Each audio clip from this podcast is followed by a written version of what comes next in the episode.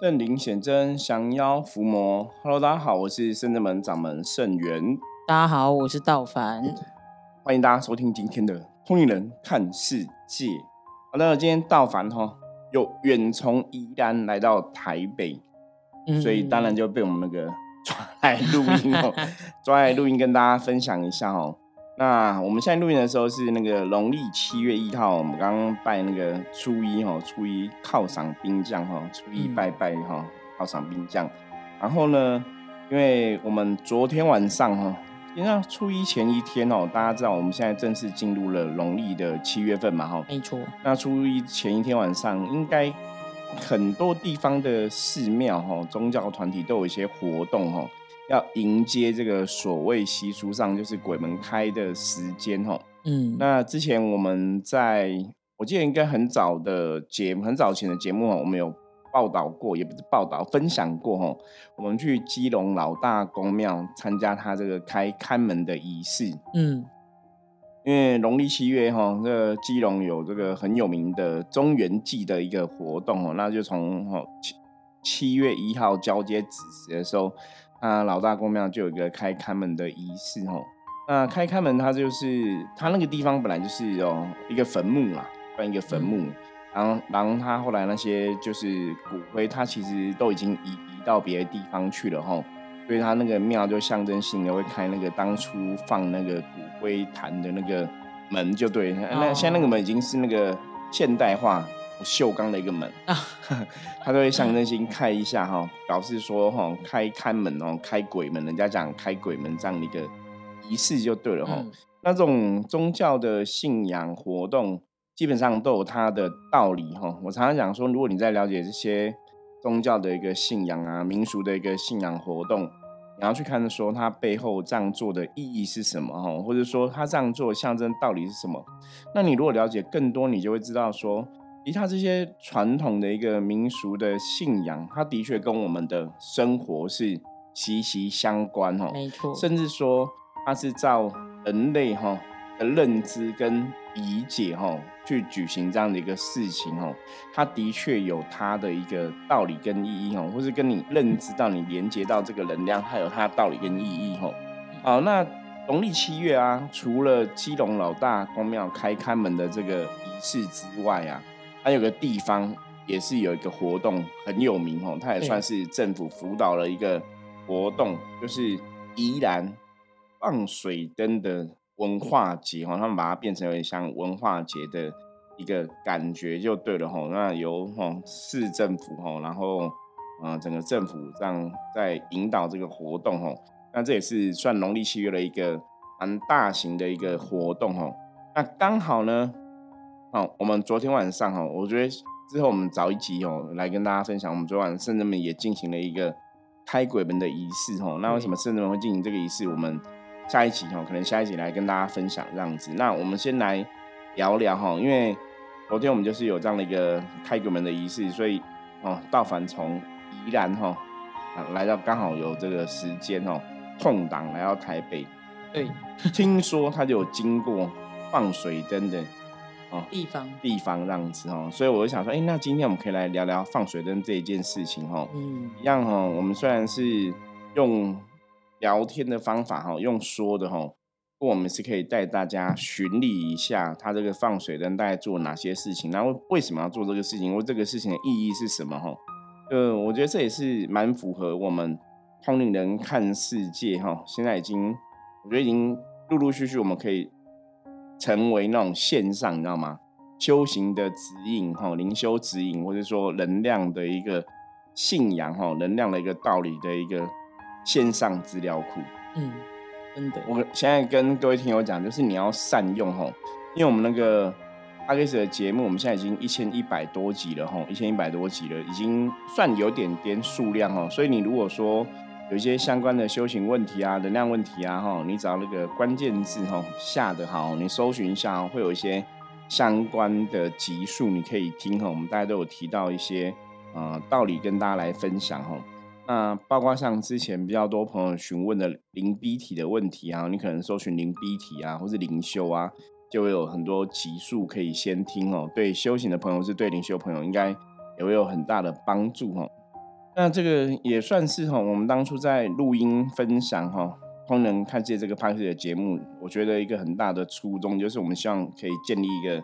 线上的资料库系统哦。我觉得现在已经有声哈声音的资料库慢慢开始哈有一点小小规模，所以大家可以收听。好，那我们就来跟道凡聊聊放水灯。听说你昨天来的时候经过放水灯的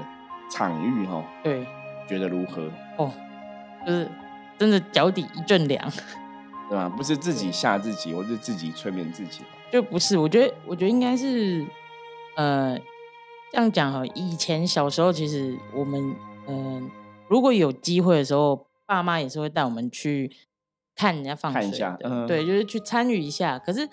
通常我们好像很少，我记得我印象中很少有到，就是最后整个那个。放水灯，因为他们放水灯的时间是就是我们所谓的子时嘛，就是十一点十五分之后。那因为可能因为爸妈其实也都是有在公庙，就是以前年轻的时候也都有在公庙服务过，所以其实他们可能因为担心小孩子就是会呃被吓到啊或什么，所以通常我们都在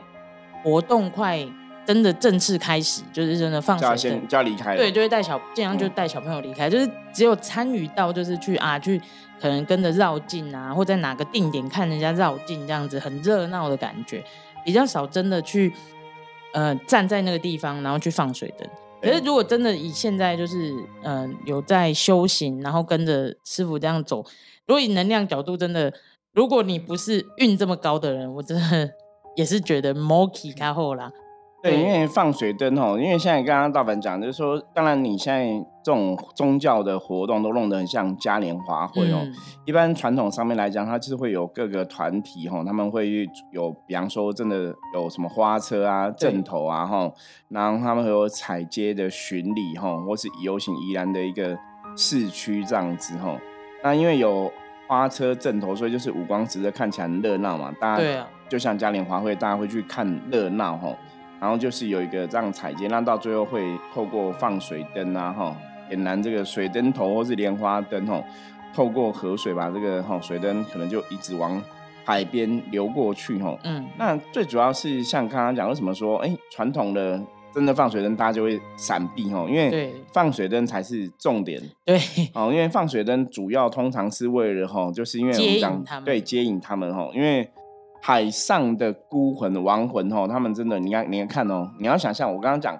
宗教的一个民俗活动，它其实都配合着人类的一个信仰，是人类的生活习惯。那你要从人类的角度去思考，如果今天你在海中，你真的被海水卷走了，你死在海上，其实你是东南西北分不清楚，对你不知道你在哪里，因为真的海很大，超大哦，所以你没有一个方向。所以哦，以前古时候啊，他们就有这个。唐代哈比较有，唐代开始有一些技术文献呐，就有这个放水灯的活动哦，就是这个水灯就是让水中的孤魂哈，他们可以看着这个灯，可以知道我要往哪里去，然后，所以就是有这样的一个习俗这样子。不过以前相传就是放水灯，它不是只有在中元节，对，还有一个元宵节哦，上元节，他们说这个也是有放水灯的一个活动哦。对，那。宋朝之后，已经开始普遍都是在中元节放放水灯然后他们说主要啊哈这种习俗啊哈是从这边有写啊宋人吴志木《孟良录》哈曾经记载后宫的嫔妃哈呃请请请他们那个侍女哦去放江灯的一个事情哈。那主要当然都还是为了说哈帮这个。孤魂野鬼哈，水上的孤魂野鬼哈，然后哈照这个路哈，让他们知道往哪里去哈。嗯，那包括像佛教的僧侣在盂兰盆会哈，把放水灯、放河灯，他们称为照明哈。这个明是民间的明哈，就是把这个民间的这个道路哈，让它大放光明，可以让孤魂前来。所以习俗上哈，大家都觉得哈，这个放水灯的这个仪式哈，应该还是跟佛教进入哈中原哈有关系，因为佛教信仰进来之后超多关系，盂兰盆节活动的关系哦，慢慢慢慢哈，到整个东亚国家，韩国哈、日本哦，都有这样的一个习俗哦。那当然，在台湾的一个信仰里面，佛教的很多东西都跟道教已经互相融合了嘛，哈，所以就形成在中元节放水灯的活动。所以像刚刚前面特别讲的吼，那个放水灯主要吼，就是它就是给这些海上的亡魂吼、孤魂野鬼吼一个方向哦，让他们知道他们可以往哪里去。那为什么跟说跟佛教有关系哦？因为佛教常常讲人间是苦海，嗯，对。那佛教也常常用海吼，用这个海海上啊，海你要渡过这个苦海哦，去形容哦。所以以前像佛教讲六度波罗蜜哦，超度哦，他说那个就是跟古时候人在划船一样，摆渡哦，就是诸佛菩萨是那个摆渡人哦，把我们从海的这一边哦，人间这一边哦。带到彼岸去，对，所以这个放水灯哦，嗯，就从历史的一个渊源来讲哦，的确感觉是跟佛教的一个说法比较关系。所以你要从这个此岸到彼岸啊，此岸就是通常是象征人间的这个地方哦，彼岸就是成佛的彼岸哦。所以透过这个哈一个海的一个状况哈，过这个海渡这个海哈，渡到一个更好的地方哈。所以这也是符合那个。普渡啊，超度啊，哈，引渡的一个道理。不过我这边我跟大家分享一个小常识哈，的确这个过一个海哈，你看我刚刚讲佛教上面来讲，它是象征说我从此岸到彼岸嘛，对，就是等于是我能量一个转化，或者说像无形的众生从从受苦的在苦海的这一岸到成佛的那一个地方去哈。所以它有一个往更好的地方去的一个感觉。那我们在一般传统的一个命理上面的角度来看呢，基本上也有哈这个说法。应该讲说这个象征的意涵什么意思？就说如果你今天能量比较不好，你运势不好，你可能可以出个国。哦，跟人讲贵盐水。对，贵盐水哦，这个就是你不觉得这个好像听起来跟那个？过这个海哈，其实有点道理哦。贵讲句就是，你出个国，你换个地方，或是你出国一下，你会发现那个人的能量，或是人的很多运势，好像会有一些转动哈，会有一些变化哈。所以刚刚突然在讲放水的那个，觉得那个道理好像也有点像哦。那当然放水灯是引那个无形的孤魂嘛哈，所以一样哈，过这个海哈，我们刚刚讲嘛，过这个人间的苦海哦，去更好的一个地方哦。所以如果说大家平常你如果说真的最近的运势很多东西都不是很吉祥的话哈，有时候出国放松转个运哦也有它的道理。那你如果说没办法出国怎么办？我们取它道理，我们换个地方嘛。比方说你本来在台北，有去南部走走哦，也会有帮助哦，也会有帮助哦。错，对，好，那我们再继续来看一下哦，依然这个放水灯的话题哦，嗯，对。那像道凡昨天看到，你昨天只是看到那个水水灯的过程。其实那时候他们是还没有开始，还没开始放。因为因为呃，从我家然后要往高速公路的话，其实走那个提防提防那边的黄河路那边之后，要过那个宜兰桥。那宜兰桥那边就是下面的那个宜兰河那边，就是最主要要呃释放水灯的地方。对，其实那一天。昨天晚上真的蛮妙，就是其实你看到人很多，你以以往以前你会觉得哇好热闹好开心哦，可是你真的开到那边的时候，越接近那个桥跟越接近那个地方的时候，真的会，我真的是莫名莫名的觉得紧张哦，心跳加速的那种，不是很兴奋，是那种呃，我觉得是一种敬畏跟一点就是带有一点点小小的恐惧。就是我觉得是零啦，零的感觉。然后那应该还是对能量有感觉啊。对，因为其实人很多，你其实看到人很多，但是那个人很多的时候，你应该会觉得很开心，哇，好像很热闹。可是你看到人很多的时候，你你那种感受是那种无形众生也很多的感觉。对，尤其是当我那时候，因为呃，因为他有交通管制嘛，因为毕竟人多啊，就是警察就在。各个路口嘛，就是会挡一下干嘛的，然后就其实会看到非常多的，呃，可能镇头的人啊，或公庙的人，他们就是趁着空档，因为他真正放水灯的时间是晚上十一点的开始，十一点呃十分还是五分开始就对，所以那个时候其实我出发的时候大概九点多，那有一些趁一些空档之后，其实当然想看热闹，就是赶快去占位置，占个好位置。那有一些公庙的人就看到很多，就是手上都提着那个金纸、银纸，对对，就是想要做一些仪式，可能会使用到这样子。然后那时候我就在那边等，然后心想说，嗯，应该下就是我等下就可以弯过去了。然后这就是等红绿灯的时候，心情就已经很紧张了。然后一换绿灯转上去的时候，我真的不夸张，那个车子一开上那个桥的时候，我真真的觉得就是你真的感受到就是。那个地上像那个，我们如果去看那种寡喜啊，或者是看那种电视演京剧的时候，你真的会觉得那个地上是一层那种白雾，嗯，对，那种白雾的感觉，干冰喷了干冰，哎，谁喷了干冰？干冰很多。然后你开过去的时候，因为其实天气是热的，那我我的冷气车上的冷气也没有开的很冷，可是你真的就觉得，就是从脚底发寒起来，就是真的真的是这样冷起来。我心里想说，天哪！怎么会有一种很冷很冷的感觉，而且是那种只冷到骨子里的那一种？然后就心想说，可能真的蛮多，真的蛮多，都是都已经在那个岸边在等，因为因为毕竟第一个时间还没到，然后再来就是他们也是需要就是那个放水灯的那个仪式，就我觉得应该也是有点制约啦，就是仪式，然后对你仪式仪式仪式进进行中，大家就会知道说，我我现在偷这个灯，然后到彼岸就会。它那个象征意义意义，其实真的会有那个能量的一个连接啦。对，而且因为我觉得，呃，因为这个放水灯的活动，他们是就是请那个宜兰的城隍爷。对对，那当然，我觉得有城隍爷出来，当然第一个有镇守的光功用嘛。再就是他身边一定有很多兵将啊，护帮忙。对他们要就是要先控制一下场面嘛，不然就真的会那种失控。但那时候就是觉得，哦，我那时候开过去的时候，短短一小段路就觉得，天哪！好漫长，真的好漫长哦。对，虽然说道凡讲起来，大家听起来觉得有这么夸张吗？可是我觉得这种能量的东西，就是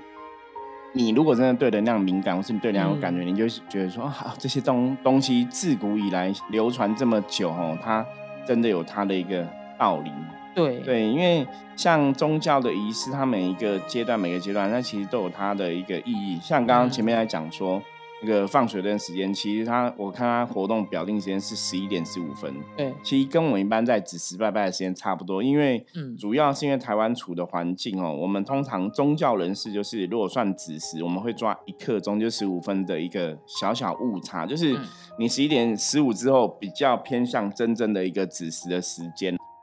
所以宗教的活动就是会吼大概抓十一点十五之后才会开始来举办。那我们刚刚前面提到说，哈，像一般这种宗教的活动，如果有神明出巡的话，哦，其实前面就会做一个洒净的仪式，哦。那个在很多时候，你如果参加宗教法会啊，哈，等等的，哈，它都会有这种净坛啊、洒净啊，主要就是让这个能量场变好，让迎接神明出来这样子。那接着就是会有那个发表科仪的仪式哦，这个就有点像我们圣人们之前常常跟大家讲，我们会有那种上书文哦，嗯，因为你要跟神明讲说，哎，我们等下要做什么事情哦，那需要神明什么协助啊哈，我们等下进行的状况，如果说对应到凡间的话，有点像说，你今天在做一个事情，你要跟你的老板报告哈，我今天要做的这个。工作是什么哈？那我要上这个公文哈，请老板批示哈。那当然，神明批示之后，或是这个书文上给神明之后，我们就开始去进行这个宗教的仪式嘛哈。所以上完书文哈，开始就会进行这个绕境的活动哈。那前面就会有那种会有那个敲那个敲锣打鼓的人哈，震锣那个敲锣打鼓人。那宜兰的部分是城隍爷开始就会起驾哈，在巡那个宜兰旧城区哈，就是巡这个。嗯，绕境哈巡视的一个感觉。那巡视绕境，基本上以传统来讲，这种绕境就是为了祈求哈地方的一个平安，对，就让这些孤魂野鬼哈不会作乱哈。那因为在这个这个绕境，它的时间它是放水灯之前，其实就已经开始绕境了，所以它也是等于是跟孤魂野鬼告知，就是我们晚上这样一个活动哈，大家可以来哦接受这个水灯法会的一个接引哈往生。哦，极乐世界往生更好的一个地方。那过了这个时间之后啊，哈，他们好像在今天哦，就七月初一哦，他们今天有就开始有普渡的一个仪式哦，普渡的一个仪式哦。那因为好兄弟放假之后，请他们吃饭嘛，这是阳间人的一个信仰的一个习惯哈。嗯，就是主要啦，我常常讲人类是非常可爱的哈。你如果说从这种宗教信仰的角度去理解，你要知道古咒人哦，其实都是希望跟这个阴间的好朋友、好兄弟。我们怎么讲好兄弟哦？就是我们的希望是和平相处的概念哦。所以最最最能够理解的哈，大家可能看那个各个地方，台湾各个地方那种万善堂啊、大众爷庙哈。都是这个道理哦，那可能都是以前，比方说这边有很多孤魂野鬼，这边无主孤魂很多哈，然后造成地方的不安宁。对，所以大家会把这些无主孤魂的哈，他们的遗体哈，或者他们的尸骨哈，把他们汇聚在一起，汇集在一起，然后建一个小庙来供奉他们。没错，所以这个就是希望供奉，借由供奉他们哦，来得到。安宁就对地方上的安宁哦，希望他们可以安息啊，然后有香火的传承啊，让他们能量得到一个哦去处归处了哈。所以大家了解宗教这种信仰活动拜拜这个事情，其实它是在安定哈这些无主孤魂哦，让他们有一个可以去的地方哦。那让他们状况安定之后，他就不会搞怪嘛。对。不然他们没有一个地方可以住，他当然就会跑来跑去嘛，哈。所以就是你从古时候人的那个逻辑来思考宗教民俗的一个活动，你会觉得古时候人真是蛮可爱，就是很单纯，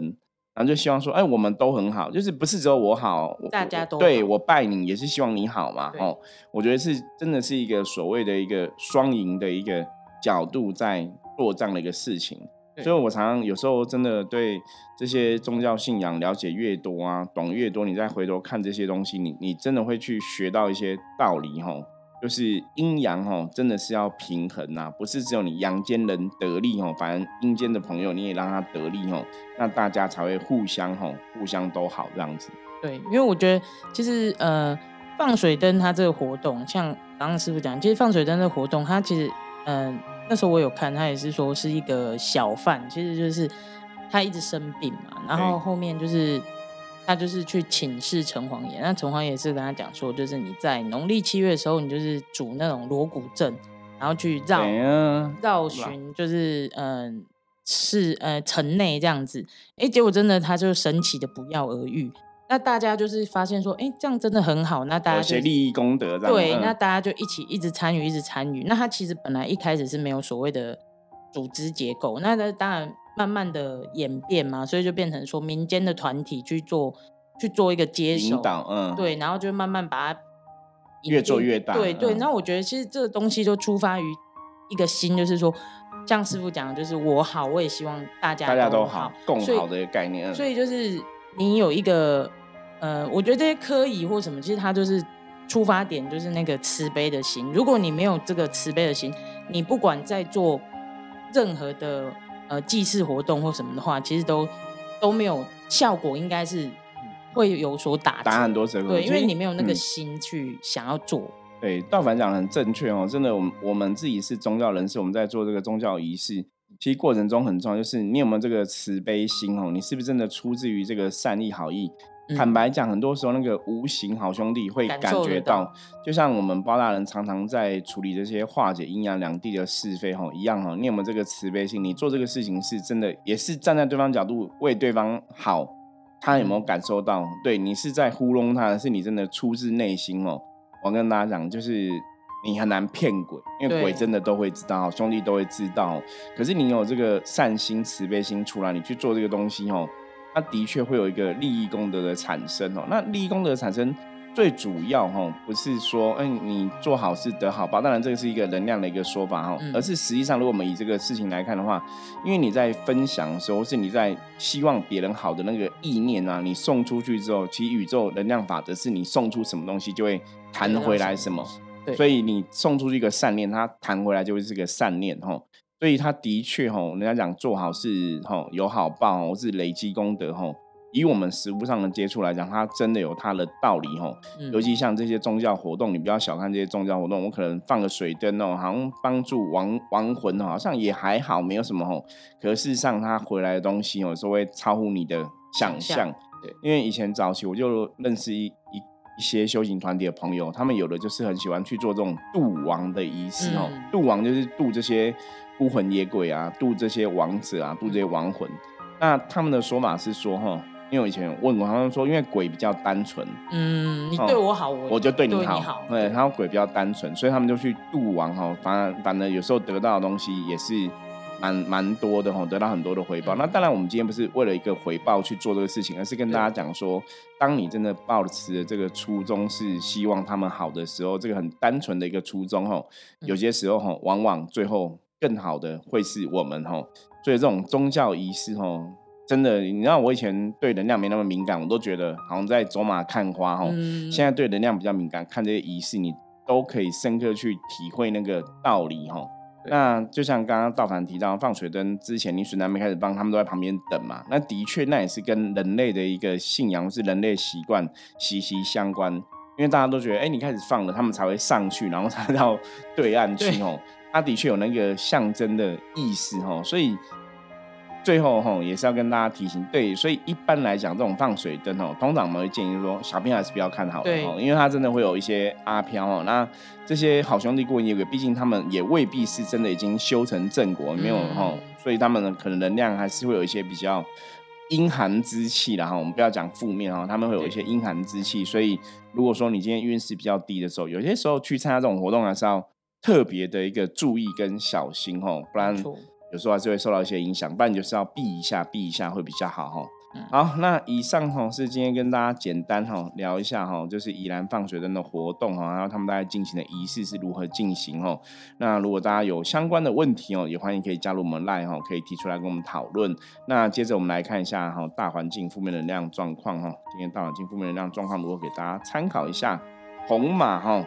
很好哈，红马表示说大环境没有什么负面哦，这可能真的那个放水的一些宗教仪式普渡都有帮助，嗯，所以这个外在的一些哈好兄弟的一些负面东西都被得到提升哦，就对大家外在的负面就减少很多哦，所以外在大环境没有什么负面的状况。那红马也提醒大家哦，它有一个很重要的概念叫布施。所以大家如果在农历七月这个段时间，或是今天哦，可以多多布施哦。那如果对应到我们的工作，就是你在做事情上面来讲哦，不要只想自己哦，就是如果我们可以举手之劳哈，帮助别人哦，都会有很好的一个能量哈回来这样子哦。所以红马提醒大家哈，今天做任何事情哦，就是你做到能力范围内，你可以多做就多做哦，你把它当成一个有点像布施的一个概念哦对，也会得到不错的一个回报哦。好，以上是我们今天分享内容，希望大家喜欢。如果有任何问题的话，加入我们哈赖的官方账号，直接搜寻圣真门就可以了，跟我取得联系。我是圣真门掌门圣元，通灵人看世界，我们明天见，拜拜。拜拜。